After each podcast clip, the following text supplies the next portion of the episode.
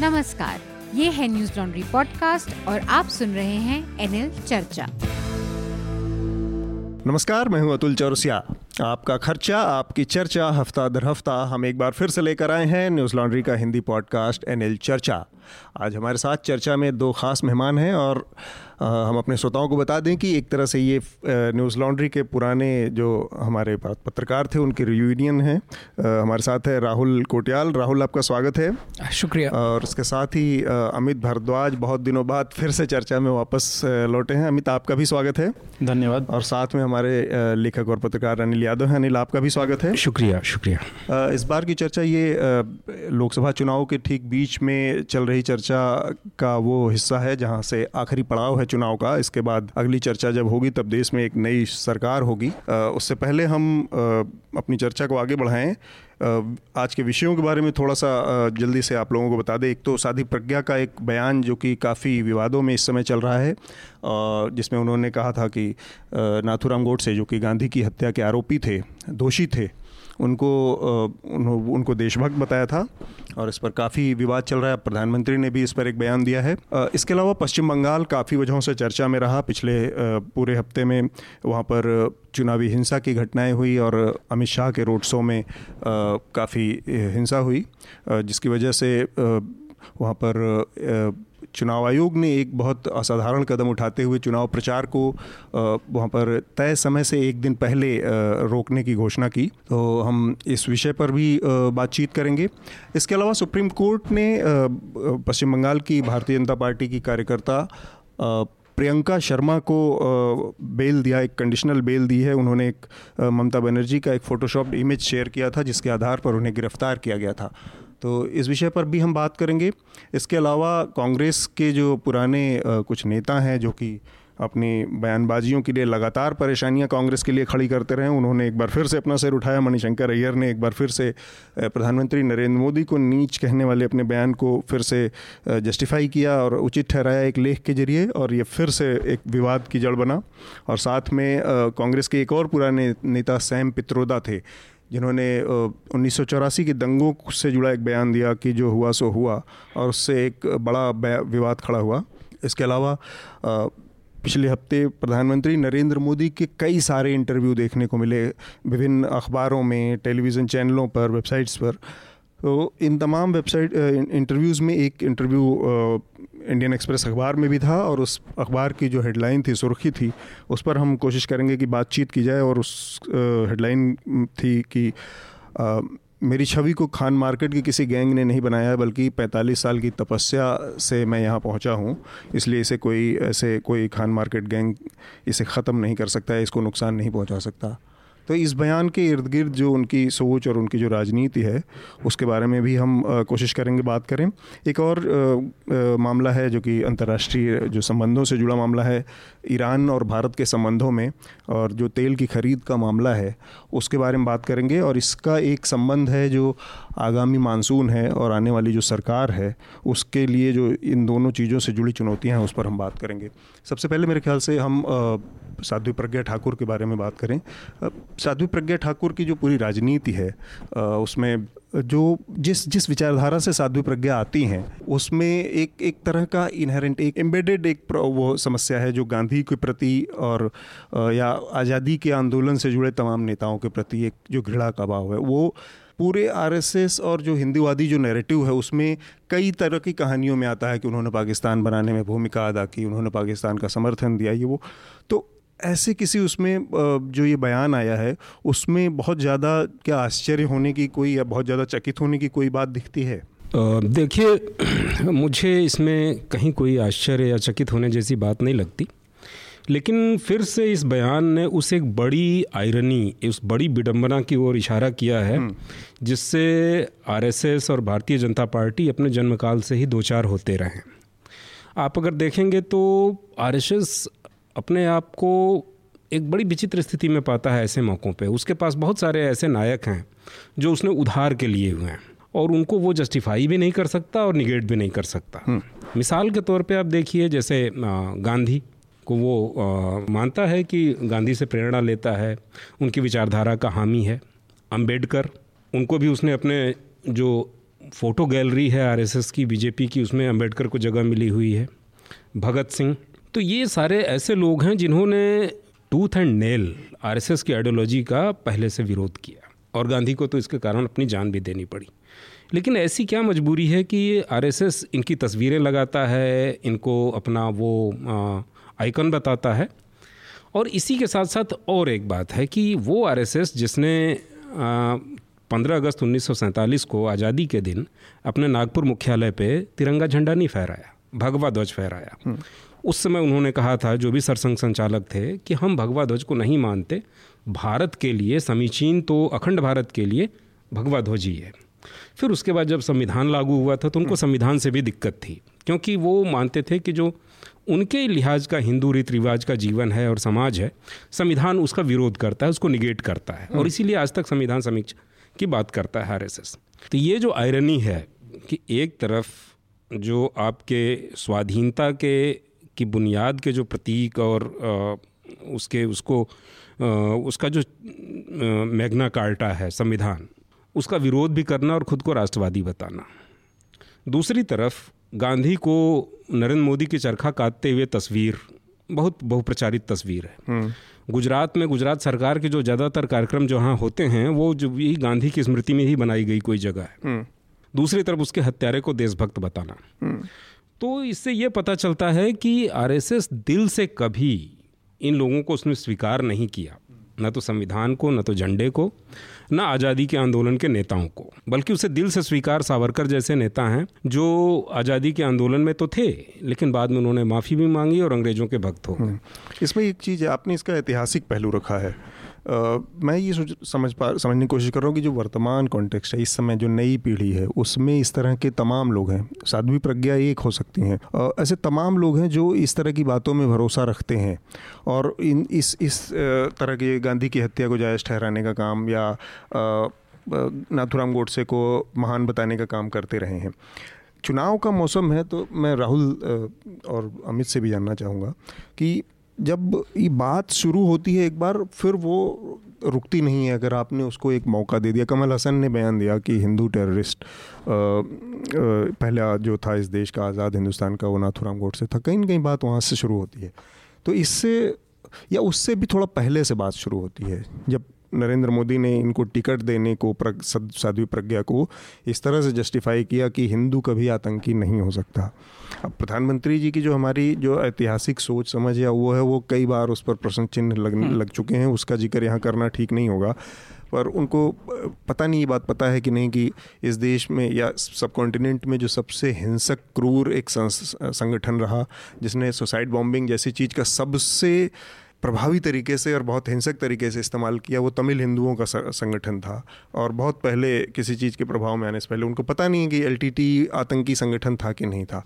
और अगर वो जानते हैं तो कितने समझदारी से इस पूरी चीज़ को हिंदुओं की महानता में छुपा ले जाते हैं। उस लिहाज से ऐसी जो पूरी पीढ़ी है, उन लोगों को कहीं ना कहीं नरेंद्र मोदी ने पहले प्रश्रय दिया है। तब जाके आज बात यहाँ तक आई है कि ऐसे नमूने सामने आए हैं कि आपको एक महीने के अंदर उनके तीन बयानों से तीन बार ट्रैक ट्रैक करना पड़े। देखिए सिर्फ़ प्रधानमंत्री नरेंद्र मोदी ही नहीं बीजेपी के पूरा जो नीचे का कैडर है जो उनका वोट बैंक है जो जो, जो उनकी आइडियोलॉजी का सबसे मज़बूत समर्थक वर्ग है उस उसको अगर आप आ, समझने की कोशिश करेंगे तो वो संविधान को बहुत दूर की चीज़ मानता है। बीजेपी में जिन नेताओं को आप ऊपर आते हुए देखेंगे, जो बूथ लेवल से कार्यकर्ता ऊपर आता है, वो वो कार्यकर्ता कभी ऊपर नहीं आता जिसका संविधान में अटूट विश्वास है। वो वही कार्यकर्ता ऊपर की तरफ़ बढ़ता जाता है जिसका हिंदुत्व में बहुत मज़बूत विश्वास है, जिसका राम में बहुत मज़बूत विश्वास है, जिसको बाबरी का तोड़ा जाना बिल्कुल सही लगता है, जिसको गांधी का मारा जाना बिल्कुल सही लगता है।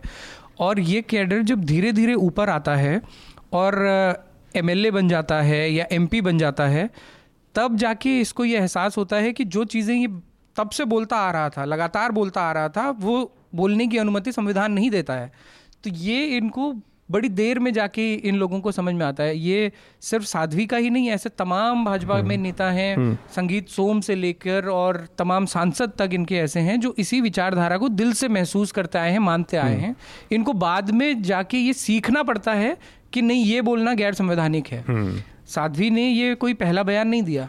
इससे कुछ दिनों पहले ही एक और बयान दिया जिसमें उसने खुद ये बोला कि जब मस्जिद तोड़ी गई तो मैं उनमें शामिल थी जो ऊपर गुंबद पे चढ़ के मस्जिद तोड़, तोड़ रहे थे, थे। वो बयान अपने आप में कितना खतरनाक था उसके बारे में प्रधानमंत्री हाँ, ने कुछ नहीं कहा। बिल्कुल ठीक बात। लेकिन गांधी को नकार देना इस चीज़ को प्रधानमंत्री भी समझते हैं कि वो ज़मीन अभी भाजपा तैयार नहीं कर पाई है जहाँ गोडसे को पूरा देश पूजने लगे और गांधी को नकार गांधी को गाली दिया सके मुझे तो लगता है अल्टीमेट एम तो इनका हिंदू राष्ट्र का वही है हम्म। कि जिस दिन ये ऐसा समाज बना दें जहाँ पे गांधी को प्रधानमंत्री खुद गाली दे पाए हम्म। और गोडसे को पूज पाए लेकिन अभी उसमें दूरी है अभी ये इतना जानते हैं कि सेक्युलर फैब्रिक इन्होंने कमज़ोर किया है लेकिन पूरी तरह से नहीं तोड़ पाए हैं हम्म। तो ये हैं उसी कड़ी के लोग जो विश्वास दिल से उसी को मानते उसी को आए हैं लेकिन हम्म। अभी कुछ चीज़ें बची हैं जिनकी वजह से ओपनली उनको नहीं बोल पाते इस वजह से ये हमेशा जब भी गुडसे के बारे में पूछा जाता है गांधी के बारे में पूछा जाता है सेकुलरिज्म के बारे में पूछा जाता है तो पहली बार में उनके मन की बात ही निकलती बात है, है। ठीक बाद में वो उसको कंसिडर करते हैं कि ये संवैधानिक पैमाने पर कुछ गलत हो गया तो सुधार की ज़रूरत है है अमित ये जो साध्वी प्रज्ञा का जो बयान है पूरा और इस बयान के इर्द गिर्द जिस तरह से कूद के उनको जैसे जैसा राहुल ने भी कहा कि कि सबको पता है कि गांधी के ऊपर हमले को अभी वो नहीं झेल सकते। कभी ऐसी ज़मीन शायद तैयार होगी और बनेगा वो बात की बात है भविष्य में उसको नहीं जा, हम जानते। लेकिन ऐसे तमाम और काम हुए जब पहले प्रधानमंत्री ने जिस तरह से आज साध्वी प्रज्ञा के बयान पर कहा कि वो उससे सहमत नहीं है उनका एक बयान इसी पंद्रह दिनों में आया जब उसने ये भी कहा कि उनकी, उनके अपनी पार्टी के नेता मनोहर पर्रिकर की मौत इसलिए हुई क्योंकि वो, उन्होंने गोवा में गौ बीफ का वो निर्यात और वो सेवन बंद नहीं कराया। ऐसे तमाम बयान आए थे जिसके आधार पे उनको पहले से इस तरह की चीज़ों को कंसीडर किया जा सकता है। और ऐसा भी नहीं कि उनको पता नहीं था। आतंकवाद के आरोपी हैं। ये बताता है कि वास्तव में जिस तरह के उनके आरोप, उन ऊपर आरोप हैं और जिस तरह की उनकी बयानबाजियाँ हैं, वो दोनों चीज़ों में कहीं ऐसा लगता है कि ये मेल खाता है कि उनका जो अतीत रहा है जिसके बारे में आतंक से जुड़ा, उसको किसी तरह का भरोसा देता है कि हाँ शायद इनका इस तरह का अतीत रहा हो। हालाँकि ये कोर्ट का निर्णय करना, काम करना है कि निर्णय इनका कि वो कितनी, उसमें शामिल थी, नहीं थी, बात की बात है। लेकिन इस तरह की बातें जो लगातार आती हैं और जिस, जिससे साबित होता है उनके अंदर की जो घृणा है, वो क्या बताती है? एक एक एक छोटी सी चीज़ मैं आपके सवाल में ऐड करना चाहता हूँ। अभी जावेद अख्तर का एक इंटरव्यू हुआ था रवीश के साथ में। हम्म। उसमें जावेद अख्तर ने एक उदाहरण देते हुए ये यही बात कही कि वो उन्होंने ज़िक्र किया किसी किस्से का कि एक जगह वो कि मुस्लिम कम्युनिटी का कोई प्रोग्राम था वहाँ पे उनको बुलाया गया था एज ए गेस्ट जब वो वहाँ गए तो उनसे पहले कोई मौलाना साहब वक्तव्य दे रहे थे और अपने ये तब की बात है जब उसामा बिन लादेन मारा नहीं गया था। और उस वक्तव्य में वो मौलाना साहब लगातार ये बात कह रहे थे कि ये अमेरिका का प्रोपेगेंडा है नाइन इलेवन में उसामा का कोई हाथ नहीं है। और सिर्फ़ ये अमेरिका का प्रोपेगेंडा है उसामा बिन लादेन को बदनाम करने के लिए। तो जावेद अख्तर ने एक इंपॉर्टेंट बात बोली। उन्होंने कहा कि मौलाना साहब के बाद जब मेरा नंबर आया तो मैंने उन मौलाना साहब से यही सवाल किया कि चलिए मान लेते हैं उसामा का नाइन इलेवन में कोई हाथ नहीं। ये भी मान लेते हैं कि और कहीं भी बम धमाके कराने हुए या आतंकवादी गतिविधियों में उसका कोई हाथ नहीं। लेकिन अगर उसका इन सारी चीज़ों में कोई हाथ नहीं तो उसकी इससे अलग कौन सी पहचान है जिसकी वजह से आप उसका ज़िक्र कर रहे हो आप उसका तस्वीरें यहाँ लगाते हो? कौन सी ऐसी पहचान उसकी है? ये हूबहू लागू होता है साध्वी प्रज्ञा पर हम्म। कि अगर साध्वी प्रज्ञा से वो आरोप हटा दिए जाएँ उसके अलावा साध्वी के ऐसी कौन सी पहचान है कि उनको टिकट दिया गया है? हम्म। अमित। जी इसमें आ, मैं मनोज तिवारी की बात से आ, बात रखना चाहूँगा कि यही सवाल मैंने अब पहले पूछा था, जब टिकट मिला तो बीजेपी के नेताओं से पूछा तो उनका ये कहना था कि एक साध्वी के ऊपर कांग्रेस के रिजीम में इस तरह के आरोप लगाए गए, उन, उनके ऊपर प्रताड़ना की गई, दुख दिया गया। ये वजह है कि भाजपा उनको सामने एक उम्मीदवार के तौर पे लेके आ रही है, ताकि दिखाया जाए कि किस तरह से जो हिंदू साधु संत हैं उनके ऊपर अत्याचार हुए हैं यूपीए के दौरान में और एक शब्द हम्म। गढ़ा गया है हिंदू आतंकवाद हम्म। तो उनका कहीं ना कहीं ये दो दो तरह का बेनिफिट बीजेपी को देता है एक तो आप जो सिंबल जिस तरह से क्रिएट हुआ उस सिंबल को आप विक्टिम कार्ड के तौर पे यूज़ कर रहे हैं आपको पता है कि उस पर्टिकुलर सीट पे आपको फ़ायदा मिले नहीं मिले देश भर के अंदर एक सेंटिमेंट तैयार होता है हम्म। कि विक्टिम कार्ड है देखो हिंदुओं को के ऊपर किस तरह का अत्याचार हुआ और क्योंकि साध्वी महिला भी हैं तो वो दोनों इकट्ठा करके और भी ज़्यादा आप सिंपत्ति गेन कर सकते हैं दूसरी बात हालाँकि हमें बार बार साध्वी प्रज्ञा को साध्वी के तौर पे भी हम्म। नहीं संबोधित करना चाहिए। प्रज्ञा ठाकुर ही कहना चाहिए। मेरी ये पर्सनल हम्म। राय है। और आ, ये लेकिन इसमें देखिए जो बयान है क्या बयानों से हम ये निकाल सकते हैं कि उन पर जो आरोप लगे हैं वो आरोप सही हैं?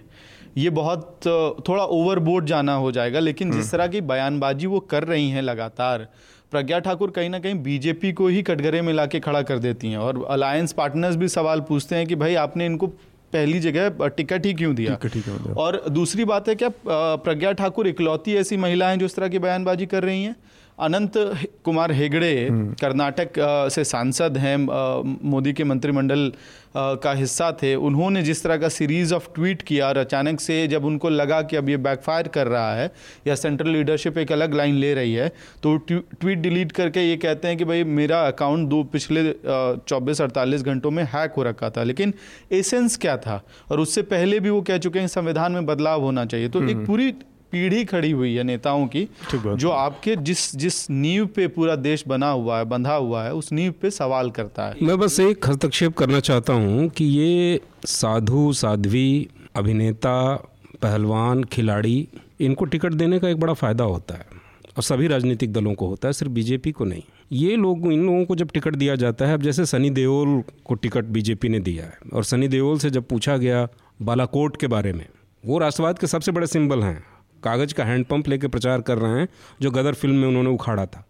लेकिन उन्हें नहीं मालूम, उन्हें नहीं मालूम कि बालाकोट स्ट्राइक क्या है, कब हुई थी। नहीं, पता ही नहीं। तो फ़ायदा ये होता है कि ये लोग धर्म की, खेल की और तमाम चीज़ों, अभिनय की वजह से, अपनी लोकप्रियता की वजह से चुनाव जीत तो जाते हैं। लेकिन ये लोग फिर एक डॉल होते हैं, कठपुतली होते हैं। इनके दल का जो चीफ होता है, इनसे जहाँ चाहे हाथ खड़ा करवाता है, जहाँ चाहे हाथ नीचे करवाता है। ये बहुत मुफीद है। कोई समझ नहीं है उनकी कोई समझ नहीं है। कायदे से होना चाहिए कि अगर आप संसद में पहुँचते हैं तो संविधान के हिसाब से कानून के हिसाब से आप लॉ मेकर हैं। तो आप अपने दल की भी गलत चीज़ों की आलोचना कर सकते हैं वो मुद्दे उठा सकते हैं। गलत भी हो तो सोच समझ के उस गलत में शामिल हाँ, लेकिन ये इतनी बढ़िया कठपुतली साबित होते हैं साधु संत और अभिनेता। कि ये सारे दलों के लिए मुफीद होते हैं। हम्म, और पहले से ही मतलब मुझे याद पड़ता है हम लोग तो बहुत ही छोटे थे हेमंती नंदन बोगड़ा अमिताभ बच्चन से जब चुनाव हाँ, हार गए थे हाँ। इतने बड़े दिग्गज नेता उनका बड़ा बल्कि बयान भी आया था उसकी बात बहुत आलोचना हुई थी जब उन्होंने कहा था कि मेरे को अफसोस है कि मैं किसी और से नहीं एक नचैये से हार गया हाँ, हाँ, हाँ, हाँ, ठीक बात। हम अपने अगले विषय की तरफ़ बढ़ते हैं, जो कि चुनाव आयोग से जुड़ा मामला है जैसा कि हमारे श्रोताओं को भी पता है कि पश्चिम बंगाल में कोलकाता में अमित शाह की एक, के रोड शो के दौरान काफ़ी हिंसा हुई और उसमें ईश्वरचंद विद्यासागर की मूर्ति को दंगाइयों ने तोड़ दिया, उपद्रवियों ने और उसके बाद राजनीति ने पूरी तरह से एक अलग मोड़ ले लिया और वहाँ पर इलेक्शन कमीशन ने अपने कुछ विशेषाधिकार का इस्तेमाल करके चुनाव की जो प्रचार की प्रक्रिया को एक दिन पहले ही आ, उसको रोकने का फैसला लिया। लेकिन चुनाव आयोग ने जिस तरह से एक दिन पहले चुनाव प्रचार को ख़त्म करने का निर्णय लिया वो फैसला चुनाव आयोग के इस निर्णय के 24 घंटे बाद लागू हुआ। तो एक तो ये चुनाव आयोग की पूरी जो प्रक्रिया है या उसकी जो सोच है उस पर सवाल खड़ा करता है। अगर कोई असाधारण स्थिति है जिसमें हम मैं इस समय घोषणा कर रहा हूँ कि वहाँ पर स्थितियाँ मुफीद नहीं हैं तो वो अभी से लागू ना होकर 24 घंटे बाद से लागू होगी। ये अपने आप में बहुत सारे सवाल करता है। तो इन 24 घंटों में असल में जो चीज़ें हुई उनको जानना बहुत महत्वपूर्ण है। इस बहुत दौरान प्रधानमंत्री की दो रैलियाँ हुई वहाँ पर और उसके बाद उनकी रैलियों के समापन के बाद फिर ये व्यवस्था लागू की गई। और इसके बाद इस फैसले से एक्चुअली चुनाव आयोग के दोनों दलों ने एक एक एक हमले की शुरुआत की सीधे चुनाव आयोग पर। ममता ने कहा कि चुनाव आयोग जो है वो प्रवक्ता बन गया है अमित शाह का और नरेंद्र मोदी का।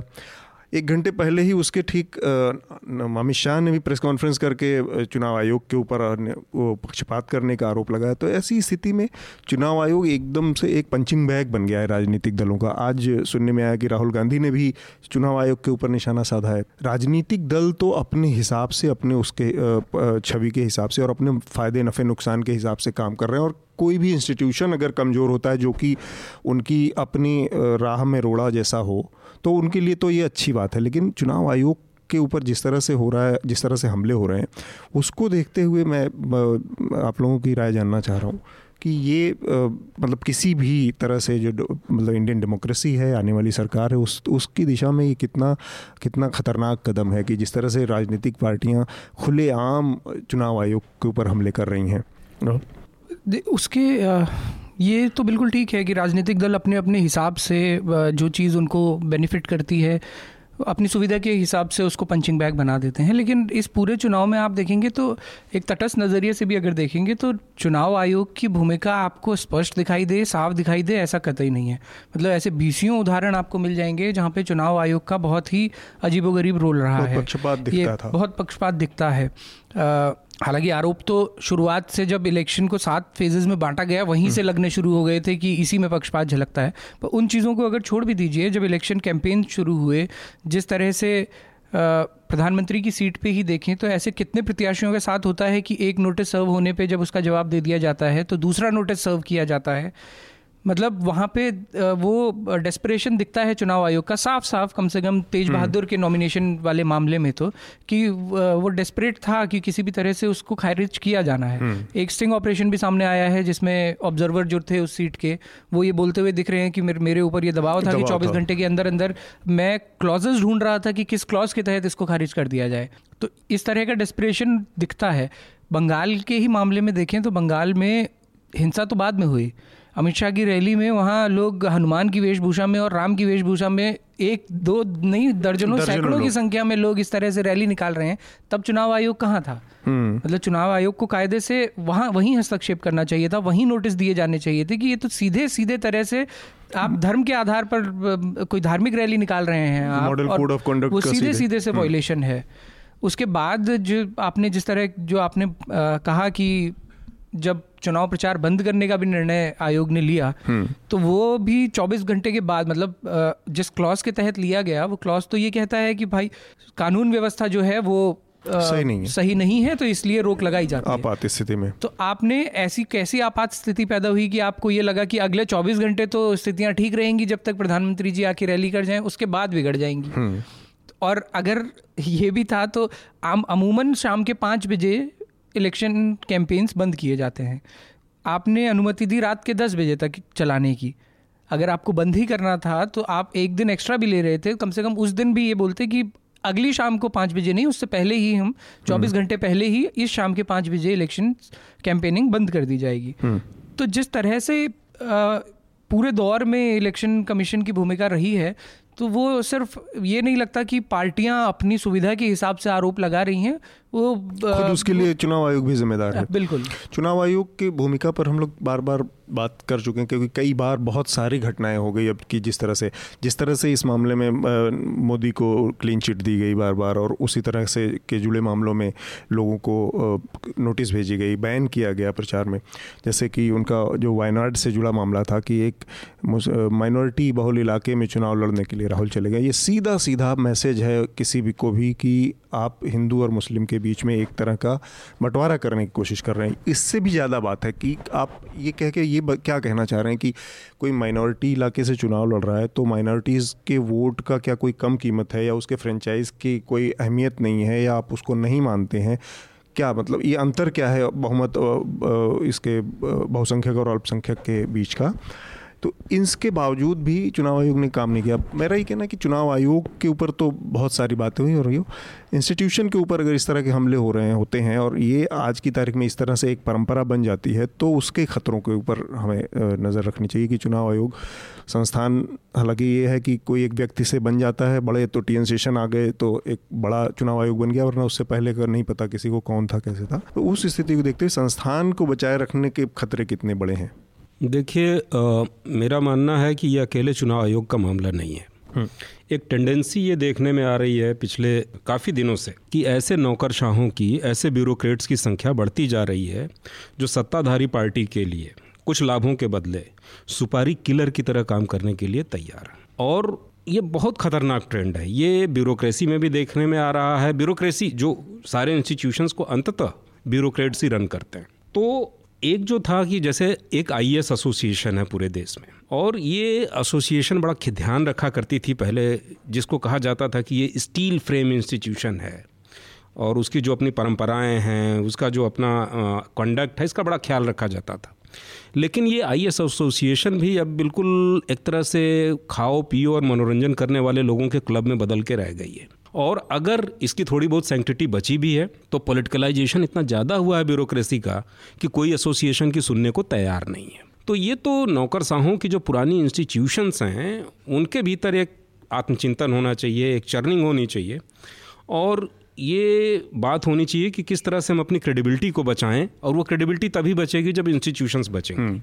और अगर ऐसा नहीं कर सकते तो नौकरशाहों को चाहिए कि इस देश को चलाने का और कुछ अलग होने का दम भोंग छोड़ करके सब कुछ सत्ताधारी पार्टी पे ही सौंप दें फिर जो होना है हो। हम्म। अमित?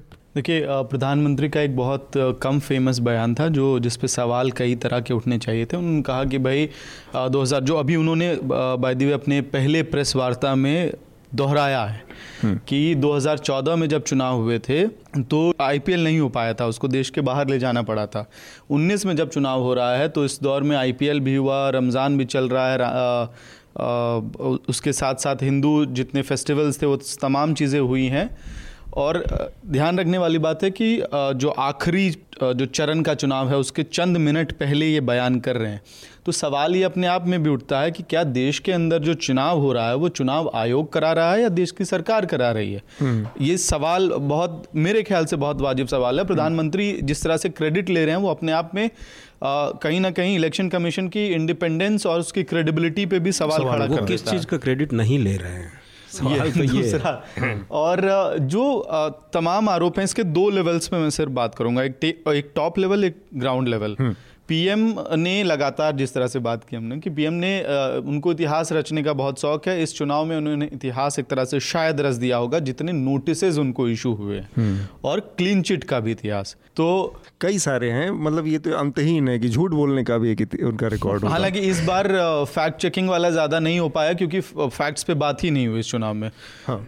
तो वो एक एक फ़ायदा प्रधानमंत्री को मिला। आखिरी चीज़ मैं जो, जो छोड़ना जोड़ना चाहूँगा कि टॉप लेवल पे बहुत बातें होती हैं। फरीदाबाद में आ, आ, बोगस वोटिंग का एक मामला सामने आया। जिस बूथ पे वो बोगस वोटिंग का मामला हुआ है वहाँ के प्रिजाइडिंग ऑफिसर अमित अत्री हैं जिसको चुनाव आयोग ने सस्पेंड किया। मुझे नहीं पता कितने लोगों को ये बात यहाँ मालूम है दर्शक जो श्रोता है उनको मालूम है। हम्म। अमित अत्री एक प्राइवेट यूनिवर्सिटी के एसोसिएट असिस्टेंट प्रोफेसर हैं। हम्म। तो ऐसी क्या ज़रूरत पड़ गई हरियाणा के लोकल अथॉरिटी को कि आपने एक गवर्नमेंट एम्प्लॉय के बजाय एक प्राइवेट यूनिवर्सिटी से एक इंडिविजुअल को प्रिजाइडिंग ऑफिसर के तौर पर रिक्रूट किया। पहला सवाल दूसरा सवाल क्या अगर आपके पास एम्प्लॉयज़ नहीं थे तो आप सेंटर से मंगाते। हम्म। और तीसरा कि जब आपने किया और सस्पेंड किया तो क्या वो सस्पेंशन एक शैम नहीं है क्योंकि वो आपके यहाँ का तो एम्प्लॉय नहीं, नहीं है, है। तो ये दो अलग अलग लेवल के प्रॉब्लम्स हैं। ठीक है। ये ये पूरी एक मोडस ऑपरेंडाई बन के उभरी है कि बहुत सारी जो गैप्स हैं जो सरकारी गैर सरकारी और सबका इस सब का फ़ायदा उठाने वाली जो है और कई तरह की कई बार इस तरह की टेंडेंसी दिखी है। आ, मसलन जो सील बंद सुप्रीम कोर्ट को रफ़ेल मामले में जवाब दिया गया उसमें जिस तरह से मिसलेट करने वाली बात सामने आई कि ये सारे जवाब कैक की रिपोर्ट में ऑलरेडी दिए जा चुके हैं और ये जबकि कैक की रिपोर्ट टेबल तक नहीं हुई थी। तो ये सर इस तरह की चीज़ों को जो गैप्स हैं उसका फ़ायदा उठाने वाली जो बात है। आम आदमी को भी इसकी इतनी शायद समझ नहीं होती है तो इसलिए शायद उनको लगता है कि ये इस जटिल चीज़ों में इसका फ़ायदा उठाया जा सकता है। हम अपने अगले विषय की तरफ़ बढ़े, उससे पहले बस एक जो तमाम तरह के इतिहास बनाने की जो बात कही अमित ने प्रधानमंत्री द्वारा, उसमें एक और इतिहास बन गया कि आप आखिरी चरण के चुनाव का आखिरी दिन है आज प्रचार का। और ये पहले प्रधानमंत्री के तौर पर इतिहास बनाने असल में इस मामले में प्रधानमंत्री इतिहास बनाने से चूक गए कि वो कोई प्रेस कॉन्फ्रेंस नहीं किया था लेकिन आखिरी मोमेंट पे एक घंटे पहले जब ये निश्चित मेरे ख्याल से लागू हो गई है अब मॉडल कोड ऑफ़ कंडक्ट और आखिरी चरण का प्रचार हो गया उससे पहले उन्होंने एक प्रेस कॉन्फ्रेंस कर दी। तो ये अभी की जानकारी है। हम अपने अगले विषय की तरफ़ बढ़ते हैं जो कि कांग्रेस के जो लूज कैनन हैं वो मणिशंकर अय्यर एक बार फिर से एकदम चुनाव के बीच में कहीं से धो पोछ के निकले हैं और उन्होंने एक बार फिर से अपने उस बयान को जायज़ ठहराया है जो कि उन्होंने आज से करीब दो साल पहले दिया था। जिसमें उन्होंने प्रधानमंत्री को नीच आदमी बताया था। हालाँकि उन्होंने इस तरह के तमाम बयान दिए हैं और उसमें मणिशंकर अय्यर की अपनी जो व्यक्तिगत जो कुंठा या घिड़ा है, वो बार बार झलकती है, जैसे एक चाय बनाने वाला वो कभी प्रधानमंत्री नहीं बन सकता। ये 2014 से ठीक पहले का उनका बयान था जब कांग्रेस की कार्यकारिणी थी उसमें नेशनल एग्जीक्यूटिव की बैठक में। और वहाँ पर उन्होंने कहा था कि हम वो चाहे तो जगह दे देंगे, यहाँ पर आके वो जगह चाय बनाए और ऐसा ऐसा तो ये जो व्यक्तिगत उनकी कुंठा या घिड़ा है, एक एलीट माइंडसेट से जो एकदम सोच से निकलता है, उसने कांग्रेस को काफ़ी नुकसान पहुँचाया है। और इसी बीच में सैम पित्रोदा का भी बयान आया। तो इस तरह के बयानों से जो कांग्रेस को नुकसान हो रहा है वो मतलब एक तो पॉलिटिकल टर्म में मैं पूछूँ अनिल जी आपके तो क्या लगता है ये बीजेपी कांग्रेस को इससे कितना नुकसान मतलब पॉलिटिकल सीटों के टर्म में या कितना असर इस तरह के मुद्दे एक नेता के बयान से हो सकते हैं? मुझे लगता है कि इससे कोई नुकसान नहीं होने वाला है, क्योंकि जो पॉलिटिकल एटमॉस्फियर है वो इतना जहरीला पहले ही हो चुका है और जो पॉलिटिक्स में भाषा है वो बहुत नीचे जा चुकी है, बहुत गिर चुकी है और मणिशंकर अय्यर तो फिर भी इस समय विपक्ष के एक नेता हैं और इलीट तबके से आते हैं। लेकिन जो लोग संवैधानिक पदों में बैठे हुए हैं उनको खुद अपनी भाषा की चिंता नहीं है। हम्म। प्रधानमंत्री खुद इस तरह की भाषा का इस्तेमाल करते हैं। और अगर आप देखें तो बीजेपी में कम से कम ऐसे बारह पंद्रह नेता होंगे जो बहुत आपत्तिजनक भाषा है रामजादे बनाम हरामजादे या और तरह की भाषा प्रेस्टिच्यूट। तो पूरा जो वातावरण है वो इस तरह की भाषा से भरा हुआ है तो इसमें नुकसान नहीं, नहीं होने वाला फिर बल्कि बल्कि हम्म। एक प्रश्न ज़रूर जो संजीदा लोग हैं पॉलिटिक्स में वो इस पर सोच रहे हैं कि आखिर किस भाषा में बात की जाए अगर भारतीय जनता पार्टी के लोग आरएसएस के लोग आक्रामक तरीके से फूहड़ और गंदी भाषा में बात करते हैं और उसके जवाब में वो एक शालीन भाषा बोलते हैं तो वो हास्य के पात्र बन जाते हैं हम्म। जनता भी उनसे ऐसा ही उम्मीद करने लगी। राहुल गांधी तो उसके हर चीज़ के जवाब में बस प्यार का नारा रट रहे हैं। हाँ हाँ लेकिन ये राहुल को भी ये बात इस्टेब्लिश करने में इस बात का असर पैदा करने में समय बहुत वक्त लगा। है हम्म। तो ये जो डिसेंट पॉलिटिकल क्लास है ये सोचने लगा है कि आखिर हम कौन सी जबान में बात करें। तो मुझे नहीं लगता कोई नुकसान होगा। व्यक्तिगत रूप से मैं जानना चाहूँगा अमित और राहुल। कि जो ये एक इग्नोरेंस वाली बात है कि आप इतने सीरियस मसलों पे, आप एक, इतनी बड़ी पॉलिटिकल पार्टी के एक नुमाइंदे हैं, कांग्रेस जैसी राष्ट्रीय पार्टी के, और सबको पता है कि इसके ये जो चौरासी की बातें, सिख विरोधी दंगे थे, वो कितनी गंभीर बात है। उसके बावजूद मतलब पॉलिटिकल पार्टियाँ तो अपना अपन आपस में धींगा मुस्ती करती रहेंगी, उससे में तो क्या पढ़ना है? ये उसी तरह का बयान है जैसे नरेंद्र मोदी ने चलते फिरते कह दिया कि कोई कुत्ते की भी मौत हो जाए तो दुख तो होता ही है।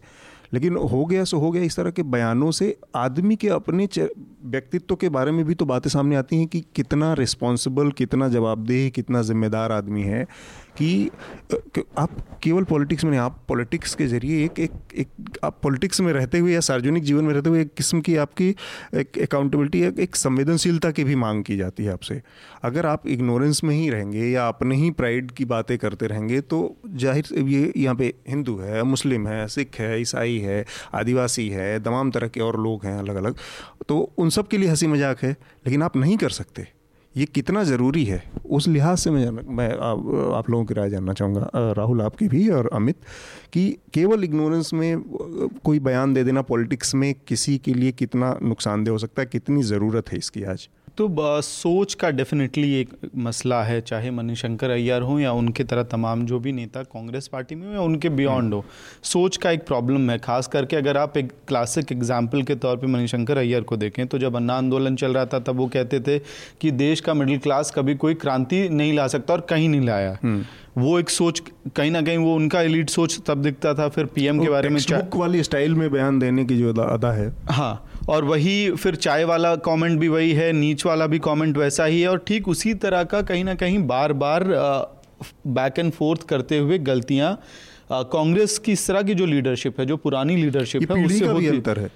मुझे मतलब लगता है पीढ़ी का कहीं ना कहीं प्रॉब्लम है क्योंकि सैम हम्म। पित्रोदा का भी जो कमेंट आया है बालाकोट पे जब हम्म। एक तरफ़ कांग्रेस प्रेसिडेंट बहुत ही बैलेंस्ड लाइन मेंटेन करके चल रहे थे उस हम्म। वक्त बालाकोट पे उस तरह की बयानबाजी का क्या मतलब था? किसी को नहीं समझ में आया था। और बैकफुट पे कांग्रेस को लेके आए थे सैम पित्रोदा अपने स्टेटमेंट से। ठीक ये स्टेटमेंट भी उस समय आया है इसकी टाइमिंग अगर देखें तो पंजाब में चुनाव होने वाला है आखिरी चरण में चुनाव है।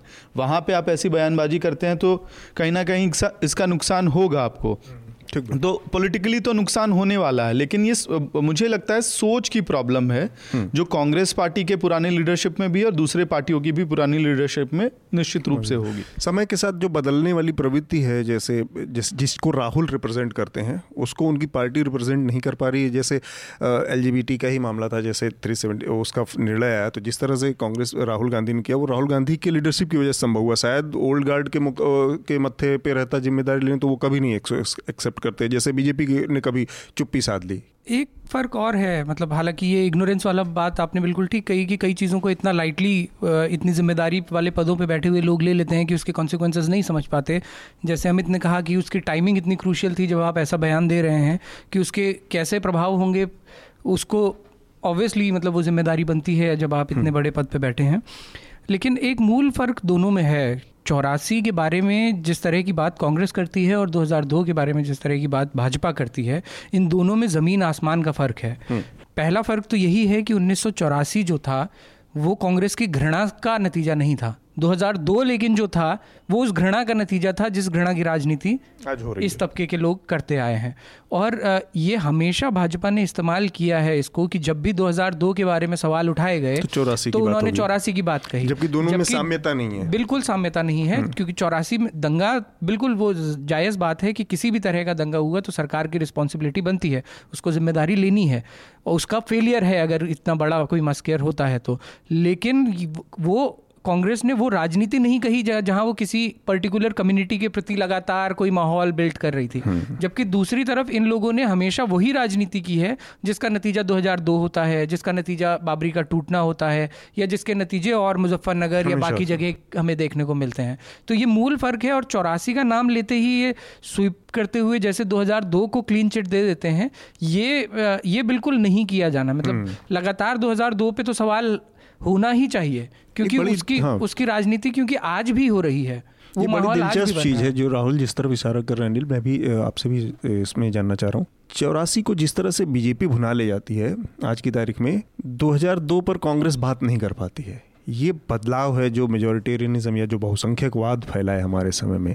इसको आपको लगता है कि इसकी वजह से क्योंकि अगर चौरासी पे, अगर 2002 पे कांग्रेस उस तरह से मुखर होकर बोलेगी तो हिंदू ज़्यादा कम्युनल है, वो पोलराइज होकर बीजेपी के पक्ष में खड़ा हो जाएगा। चौरासी पर बीजेपी चाहे जितना भी अटैक कर ले, उसको इस तरह का कोई नुकसान का भय नहीं है। हम्म। देखिए, ये कांग्रेस की आज की नहीं, बड़ी पुरानी कमज़ोर नस है। और कांग्रेस ने भी वक्त पड़ने पे जब जब क्राइसिस में आई है पावर में रहते हुए कम्युनल कार्ड खेला है।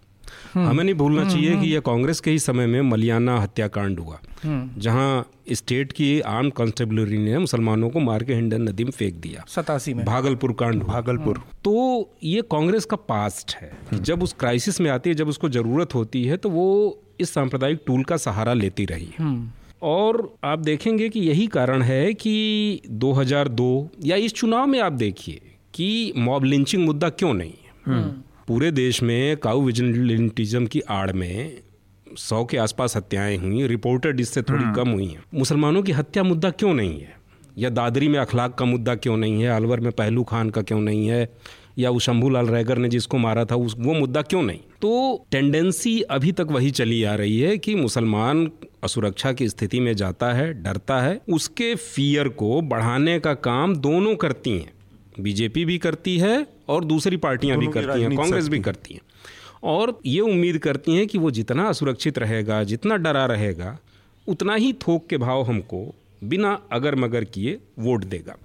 तो इसके पीछे ये सोच जिम्मेदार है। लेकिन मुझे ऐसा लगता है कि ये अब लंबे समय तक नहीं चल सकता। मुसलमानों के भीतर भी एक सेगुलर प्रोग्रेसिव और अपने जो उनके कम्युनल कट्टरपंथी मौलाना जो उनका नेतृत्व रहा है उससे छूटने की छटपटाहट दिखाई दे रही है।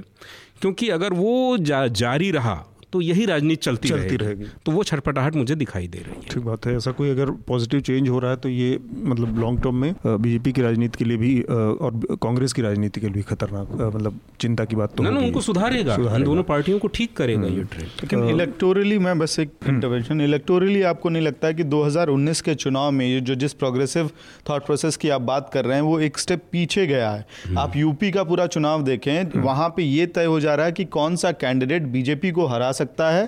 पूरा मुस्लिम समुदाय उस तरफ़ लामबंद होता है और कहीं ना कहीं मीटिंग्स हो इसकी वजह वही है इसकी वजह वही जो फियर वाला कि पाँच साल में जिस तरह से मॉब लिंचिंग और करके जो मुस्लिम वॉइसेस को पूरी तरह से सबड्यूस कर दिया गया दबा दिया गया ख़त्म कर दिया गया उसकी प्रतिक्रिया में ये हुआ है कि ठीक है अब हमारे साथ ये हो गया।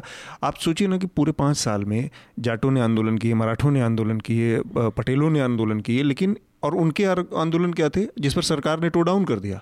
सरकारें झुक गई आरक्षण जैसी चीज़ों के लिए, इसके लिए यहाँ पे। और वहाँ उतनी वाजिब वजह थी कि सौ लोगों की हर दिन आए दिन मॉब लिंचिंग हो रही है किसी का विजिलेंटिज्म के नाम पे या जल्लब जहाद के नाम पे। और फिर भी कोई वाजिब एक आंदोलन नहीं कर पाया। तो इसका मतलब है कि वो जो डर था कितना ज़्यादा है वो डर अपना रोल अब चुनाव में अदा कर रहा है कि उनको लगता है कि ये सरकार नहीं रहनी चाहिए। तो उससे बचने के लिए की प्रतिक्रिया में ये हो रहा है। अभी तो, मैं अभी वही तो, कह रहा था कि जो थॉट हम्म। प्रोसेस जो सर कह रहे थे कि अब प्रोग्रेसिव हो रहा है कहीं ना कहीं वो भी छूट रहा है वो अभी सतह के बहुत हाँ, नीचे है। अभी हम्म। तो मुसलमानों के सामने अपनी जान बचाने और ब्रीदिंग स्पेस पाने की प्रियोरिटी है। पर ये चीज़ जो प्रोग्रेसिव चीज़ें चल रही हैं वो सतह के नीचे चल ये जो और ये जो चीज़ है ज़रूरी नहीं कि ये इलेक्टोरली रिफ्लेक्ट करे हम्म। लेकिन एज अ होल सोसाइटी में इस तरह की चीज़ें बढ़ेंगी बाद में इनका लॉन्ग टर्म में इलेक्टोरल भी वो रिफ्लेक्शन होगा। एक बड़ी दिक्कत ये है कि लोगों ने जो लीडरशिप भी बढ़ाई है इतने दिनों में मुस्लिम लीडरशिप जो बढ़ाई, वो यही मौलाना और यही लोग, फतवेबाज लोग ही थे। इससे भी नुकसान हुआ है बहुत मुसलमानों का और इस पूरी राजनीति को बल मिला है। खैर हम लोगों ने बात इग्नोरेंस से शुरू की थी जो कांग्रेस के और सैम पित्रोदा और मनीशंकर अय्यर के, और बात थोड़ा आगे बढ़ गई। हम अपने अगले विषय की तरफ़ बढ़ते हैं जो कि प्रधानमंत्री का एक इंटरव्यू आया जो बहुत ही मज़ेदार। एक तो उन्होंने कहा कि मेरी जो छवि बनी हुई है, जो ये मेरी तपस्या का पैंतालीस साल की तपस्या का परिणाम है, ये किसी कोई खान मार्केट का गैंग इसको ख़त्म नहीं कर सकता, ना वो बना सकता है, ना बिगाड़ सकता है। जो इस, इसका एक इनहेरेंट इसके अंदर, बयान के अंदर की जो, का जो संदेश है, वो वो मोदी किसी न किसी रूप में बार बार इसको दिखाते रहे हैं। वो है कि उनके अंदर एक जो एलिट या अपर क्लास है उसके प्रति एक तरह का घिड़ा खान मार्केट वो जगह है जहाँ दिल्ली का सबसे रिच सबसे धनी सबसे उच्च वर्ग जो है वो पहुँचता है अपनी ख़रीदारी और तमाम चीज़ों के लिए तो एक तो ये है कि उनके अंदर इस बात का है मुझे नहीं लगता कि वो एलिट से घृणा करते हैं हम्म। अगर ऐसा होता बन जाना अगर ऐसा होता तो वो पब्लिकली हम्म। मुकेश अंबानी को अपनी पीठ पे हाथ नहीं रखने देते हम्म। ऐसा होता तो वो जियो का विज्ञापन नहीं करते। अगर इलीट से वो घृणा करते तो बारह लाख का सूट नहीं पहनते। हम्म। और अपनी इलीट जीवन शैली का मुझे कई बार कपड़े बदलने वाली इलीट जीवन शैली का मुजाहिरा नहीं करते। मुझे ये कुछ और लगता है। मुझे ये लगता है कि प्रधानमंत्री नरेंद्र मोदी डेलिबरेटली और बहुत क्रिएटिव तरीके से मैं कहूँगा इसमें एक क्रिएटिविटी भी है कि वो अपने अपोजिशन को अपने ओपोनेंट को मुस्लिम प्रतीकों के साथ मुस्लिम आइडेंटिटी के साथ जोड़ते हैं और ख़ुद को हिंदू आइडेंटिटी के साथ जोड़ते हैं और सटल लेवल पे हर जगह वही पोलराइजेशन पैदा करने की कोशिश करते हैं। खान मार्केट में भी आपको ये जी हाँ जैसे गुजरात के पिछले विधानसभा चुनाव में वो एक नारा लेके आए कि जो हमारे विरोधी हैं वो हज हैं। H for Hardik Patel. इस तरह के एब्रीविएशन के लिए नरेंद्र मोदी का प्रेम जग ज़ाहिर है। H for Hardik Patel A for Alpesh Thakor J for Jignesh Mevani. ये लोग हो गए हज और इधर हो गए राम। रूपानी अमित और मोदी। तो ये खान मार्केट में ये हो गया कि वो ये खान मार्केट वाले हो गए मुस्लिम साइड के हम हिंदू वाले पर एक तो मुझे इसमें कम्युनल अंडर करंट दिखता है मैं इसे इलीट के प्रति घृणा नहीं मानता पर एक चीज़ इसमें और मोदी ने शुरू शुरू में जब आया तो उस समय भी उन्होंने एक बात कही थी कि मैं दिल्ली के सर्कल से बाहर का आदमी हूँ और ये बात एक हद तक सच भी है हम्म। नरेंद्र मोदी इस पूरे जो पावर सर्कल जो लंबे समय से जो राज करता रहा है देश के ऊपर, उसका जो एक क्लीक है दिल्ली में बना हुआ, उससे बाहर के आदमी हैं और उसको तोड़ के यहाँ पर आए इस बात में, इसको मानने में कोई संदेह नहीं होना चाहिए। समस्या ये है कि वो उसी तरह का दूसरा क्लिक बनाने में यकीन रखते हैं, जो कि ठीक है, उनका अपना जब तक चल रही है और जो सत्ता में है तो वो अपने उसमें इस तरह की कोशिशें करते रहेंगे। लेकिन ये जो उनका कहना है कि आ, मैं इस पावर सर्कल से नहीं हूँ क्या किसी क्लीक में या किसी दिल्ली के पावर सर्कल में या किसी खान मार्केट गैंग में इतनी ताकत है कि वो देश की सत्ता को प्रभावित करे बनाने बिगाड़ने का रोल की भूमिका अदा कर सके? सीधे तौर पे तो नहीं है लेकिन एक टाइम पे ये जो जिस जिस ग्रुप को रेफर किया जाता है कि लुटियन जोन का जर्नलिस्ट ग्रुप हम्म, हम्म। या खान मार्केट ग्रुप जिसको वो कह रहे हैं वो ये टुकड़े टुकड़े वाला भी हो सकता है। हाँ ये वही लोग हो सकते हैं। इतना मज़बूत वर्ग तो रहा ही है वो कि हम्म। एक डिस्कोर्स पूरे देश में बनाता पैन इंडिया लेवल पे वो तय खड़ा कर सकता है। इस बात में कोई दो राय नहीं है। दूसरा जैसा अनिल सर ने कहा कि वो एलिट से नफरत करते हों ऐसा सर ने कहा कि नहीं मानते। पर ये मुझे ये चीज़ ऐसा करते हुए दिखना खैर अपनी बात पूरी करें तो मैं इस फिर हम लोग इस पर बात मैं मैं ये कह रहा था कि वो आ, एक कॉम्प्लेक्स फीलिंग होती है। हम्म। मुझे लगता है कि वो कॉम्प्लेक्स फीलिंग ज़रूर उनको उसके लिए है। क्योंकि जैसा आपने बताया नरेंद्र मोदी दिल्ली में नए नहीं हैं। दिल्ली में वो पहले भी रहे भी रहे हैं हैं। पहले भी रहे हैं लेकिन वो जिस तबके से आते थे वहाँ उनको ये ज़रूर महसूस होता था कि मेरी स्वीकार्यता इस एलीट ग्रुप में वैसे नहीं होती है। अंग्रेज़ी भी भा, क्योंकि ये बहुत अंग्रेज़ी दां हैं। और वो आप बाद में भी देखेंगे उनके बिहेवियर से भी रिफ्लेक्ट होता है कि वो उसी को भुनाते लगातार भुनाते चले हम्म। जाते हैं। उनके जो बयान आते हैं कि हम हार्वर्ड वाले नहीं हम हार्डवर्क वाले हैं हम्म। तो वो लगातार अपनी उस छवि को मज़बूत करते जाते हैं। उनको चाहिए उस एलीट ग्रुप में शामिल होना है। उनको अपने आप में एलीट दिखना है।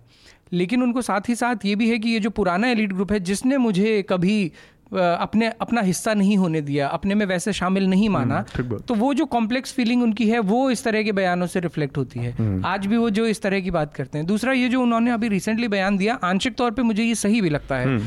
कि जो उन्होंने ये कहा कि मैं लुटियन जोन ने या खान मार्केट वाले पत्रकारों ने गैंग ने। गैंग ने जो है मेरे को नहीं बनाया है दाऊद इब्राहिम टाइप कोई गैंग वहाँ घूम रहा है जैसे मार्केट गैंग वो बात सही भी है कि मतलब मोदी उनके बाकी तमाम अवगुण, दुर्गुण, सद्गुण, उनको अलग कर भी दें अगर तो भी एक गुण तो उनका है कि एक लोकतांत्रिक प्रणाली में एक नेता को जिस प्रक्रिया से नीचे से ऊपर आना चाहिए वो, उस प्रक्रिया से आए वो उसके प्रतीक भी हैं। वो उसके प्रतीक भी हैं। अब उसमें ये कुछ चीज़ें भले ही जुड़ जाती हैं कि उसमें 2002 नहीं, आपकी कितना इंपॉर्टेंट रोल प्ले करता है, है और ये सब कितना है। है। लेकिन वो इस तरह से ऊपर आए हैं। तो ये तो कहा जा सकता है कि सीधे सीधे राहुल गांधी से ही अगर तुलना करें तो राहुल गांधी की इमेज बिल्डिंग में इन सब का बड़ा रोल हो सकता है।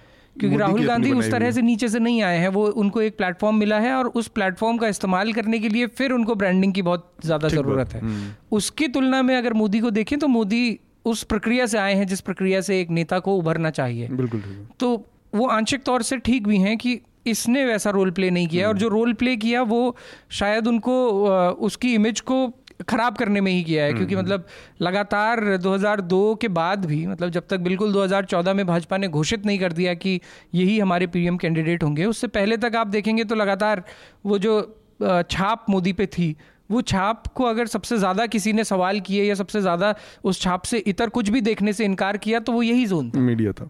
ठीक बात है। ये खान मार्केट गैंग के वाले सवाल पर ही अमित, आपका, आपकी राय हम जानना चाहेंगे। हाँ मैं एक चीज़ थी जिस पर हमने बात शुरू की थी कि कोई क्या ऐसा कोई समूह या तबका ऐसा हो सकता है जो कि पूरे देश की राजनीति को बनाने, बिगाड़ने का ऐसा कोई वो कर सके।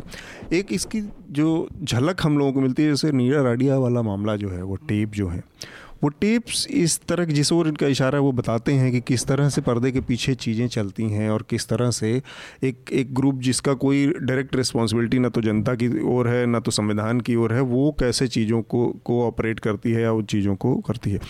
पर ये किसी एक पार्टी के बारे में हो, के साथ हो रहा है और दूसरी पार्टी ऐसा नहीं कर रही होगी इसको मानने में थोड़ा सा आपत्ति है क्योंकि मुझे नहीं मालूम कि वो चीज़ खत्म हो गई हो और भारतीय जनता पार्टी है तो इनके लोग वही काम नहीं कर रहे होंगे। नहीं, ये गैंग तो देखिए हर जगह है। ये जो खान मार्केट गैंग अगर आप इसकी बात कर रहे हैं जिसमें पावर ब्रोकर्स हथियारों का सौदा कराने वाले ट्रांसफ़र कराने वाले पोस्टिंग कराने वाले और जो लोग पैसा देने को तैयार हैं उनका सरकार से काम कराने वाले ये गैंग हर जगह है। कौन सा ऐसा राज्य है भारत का जिसकी राजधानी में ऐसा गैंग नहीं है? और ये गैंग हर सरकार को अपना लेता है।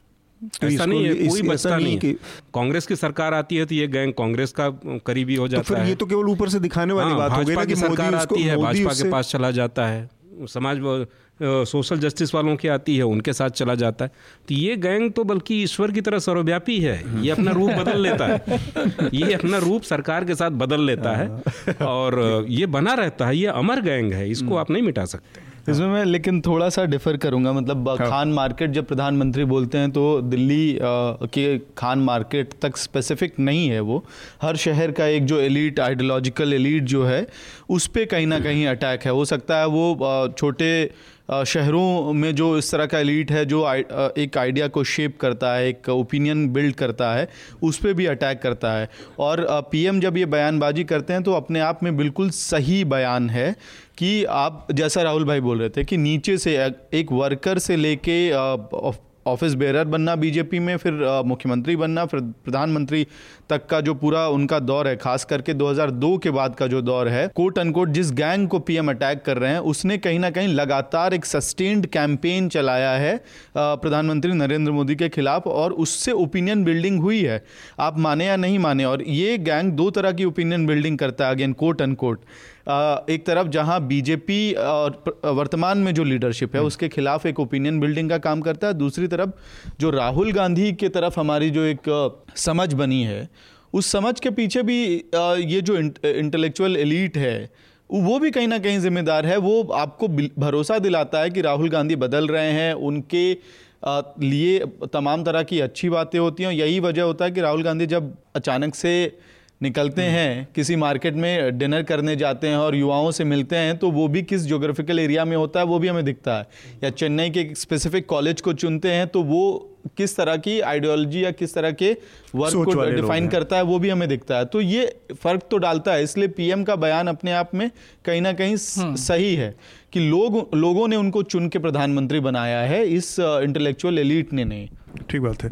हम अपने अगले विषय की तरफ़ बढ़ते हैं जो कि दो चीज़ों असल में आपस में जुड़ी हुई हैं तो उन दोनों चीज़ों के बारे में। एक तो मेट डिपार्टमेंट मौसम विभाग का प्रडिक्शन आया है कि मानसून इस बार देर से आए, थोड़ा देर होगा। अच्छा ये देर होने में, और दूसरा एक आया कि आनंद फान में जो ईरान के विदेश मंत्री जवाद ज़रीफ़ का, की यात्रा हुई, और वो इसको लेकर थी कि भारत जो सेंक्शन लगाने वाला है, अमेरिकी दवाओं में तेल से ख़रीद को रोकने वाला है।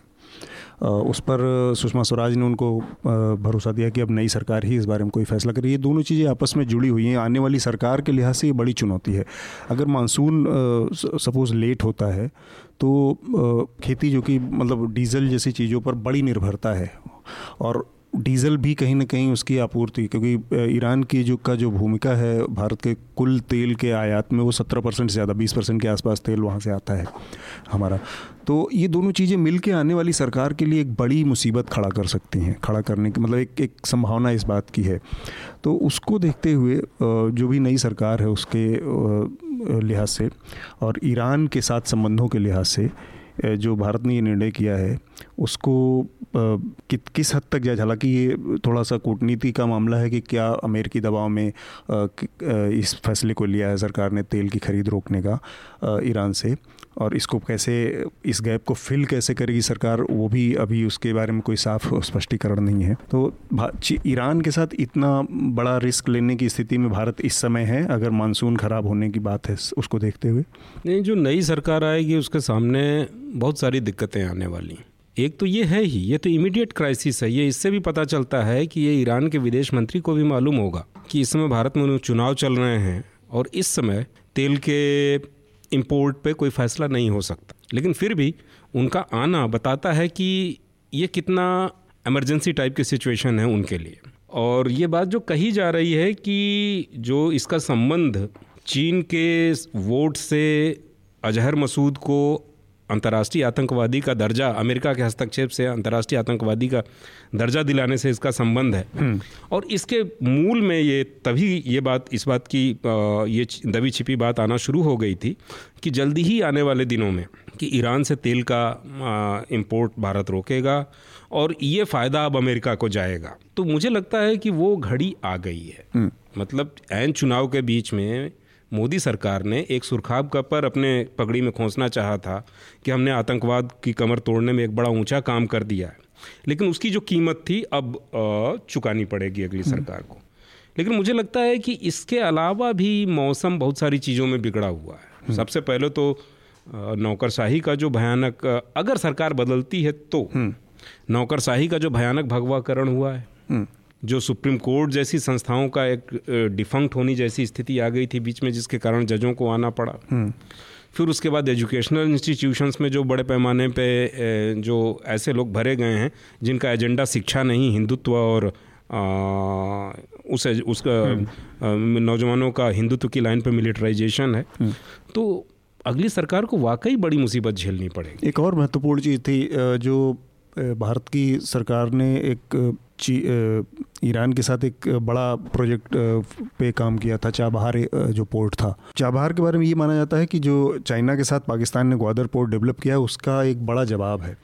उस पोर्ट के और उस प्रोजेक्ट पर भी इस, इन, इस फैसले का एक बड़ा उल्टा असर पड़ सकता है, अगर भारत अपनी तेल की खरीद में किसी तरह से रोक लगाता है तो। अनिल, आपको क्या लगता है? नहीं, ये निश्चित तौर पे देखिए, आप ये देखिए कि जो हमारी विदेश नीति है पिछले पाँच सालों में। उसमें हल्ला तो बहुत हुआ। प्रधानमंत्री मोदी ने रिकॉर्ड नंबर में देशों की यात्रा की। उन देशों में, रिकॉर्ड नंबर देशों में मोदी मोदी के नारे लगाने वाला समर्थक ग्रुप दिखाई दिया। उन देशों में जाके उन्होंने एक विपक्षी नेता की तरह भाषण दिया। विदेश में खड़े होकर के कांग्रेस को और समाजवादी पार्टी को और बहुजन समाज पार्टी को वो कोस रहे थे। लेकिन आप ये देखिए कि हमारा जो सबसे विश्वस्त एलाई हमारे सबसे जो करीबी दोस्त हुआ करते थे वो सब छिटक के दूर चले गए। आज नेपाल जैसे देश से हमारे संबंध बहुत खराब है। श्रीलंका से आप देख रहे हैं बांग्लादेश से भी खराब है। हम्म। और पाकिस्तान जिससे बहुत खराब हुआ करते थे वहाँ का प्रधानमंत्री नरेंद्र मोदी के विजय की कामना कर रहा है। तो बहुत सारी उलटबासियाँ विदेश नीति के क्षेत्र में घटित हुई हैं। हम्म। और जिसका खामियाजा जो सरकार आएगी उसको ये रायता ये फैला हुआ रायता। तो अगर सरकार बदलती है हाँ। तो ये कई मोर्चों पे नई हाँ, तरह की नहीं नहीं इस सरकार को भी इस सरकार को खुद भी आए तो भी ये खुद भी आए तो इन्हें हम्म। ये इस रायते को बटोरना पड़ेगा। हम्म, एक और चीज़ है लेकिन अनलाइक हाँ। 2014 में जब चुनाव खत्म हुआ था तो बहुत फेवरेबल सिचुएशन था सरकार के लिए। मानसून बहुत अच्छा था हाँ। फ़सल बहुत अच्छी ये पूरे पाँच साल नरेंद्र मोदी के लिए दो स्थितियाँ बहुत मुफीद रही। एक तो सारे मानसून सही रहे और दूसरा तेल की इंटरनेशनल लेवल पे कीमतें बहुत नीचे रही। तो ये दो चीज़ों ने मिलकर काफ़ी एक बहुत कुशन दिया पूरे और इस इस बार जो आकलन लगाया जा रहा है उन्नीस में अब जो नई सरकार आएगी उसके लिए बहुत बड़ी समस्याएँ हैं। मानसून उत्पाद तेल की कीमतें तमाम तरह की समस्याएँ हैं जो अगले छः महीने में अपना अगर इनकी सरकार आती है तो उनके लिए बहुत मुश्किल होने वाली है। बहुत बड़ी समस्या बन सकती है। इन्फ्लेशन जिसको रोकने का लगातार दावा किया गया ये एक बड़ी समस्या के रूप में सामने आ सकती है। नहीं एक समस्या तो ये भी है कि जीडीपी को जिस तरह से मैनुपुलेट करके बढ़ा हुआ दिखाया गया है हम्म। अगर उसका वास्तविक आकलन किया जाएगा तो वो अचानक बहुत नीचे आ जाएगी। हम्म, ये भी हो सकता है। तो ये भी एक बड़ी दिक्कत आ, है हम अपने श्रोताओं को एक करेक्शन बता दें कि जो ईरान का भारत के कुल तेल आयात में जो हिस्सा है वो दस परसेंट है करीब। आ, हम अपनी आखिरी उसकी तरफ़ आ गए हैं जो कि रिकमेंडेशन का राउंड है। तो आप राहुल आपका रिकमेंडेशन क्या है हमारे श्रोताओं के लिए? मेरा रिकमेंडेशन एक बहुत पुरानी किताब है मैं दोबारा उन्हें उसे पढ़ रहा हूँ और आजकल हम्म। बहुत प्रासंगिक लग रही है। कमलेश्वर की एक किताब है कितने पाकिस्तान। हम्म, हम्म। तो हिंदी के जो पाठक वर्ग है जिसने नहीं पढ़ी है उनको तो कम से कम ज़रूर वो किताब पढ़नी चाहिए। अमित आपका रिकमेंडेशन रिकमेंडेशन से पहले प्रधानमंत्री ने एक भी सवाल नहीं लिया है अपने पहले प्रेस कॉन्फ्रेंस में। ये एक इम्पोर्टेंट तो, मसला था मुझे लगा कि ये जानकारी है कि प्रधानमंत्री ने कॉन्फ्रेंस तो की लेकिन सवाल नहीं लिए।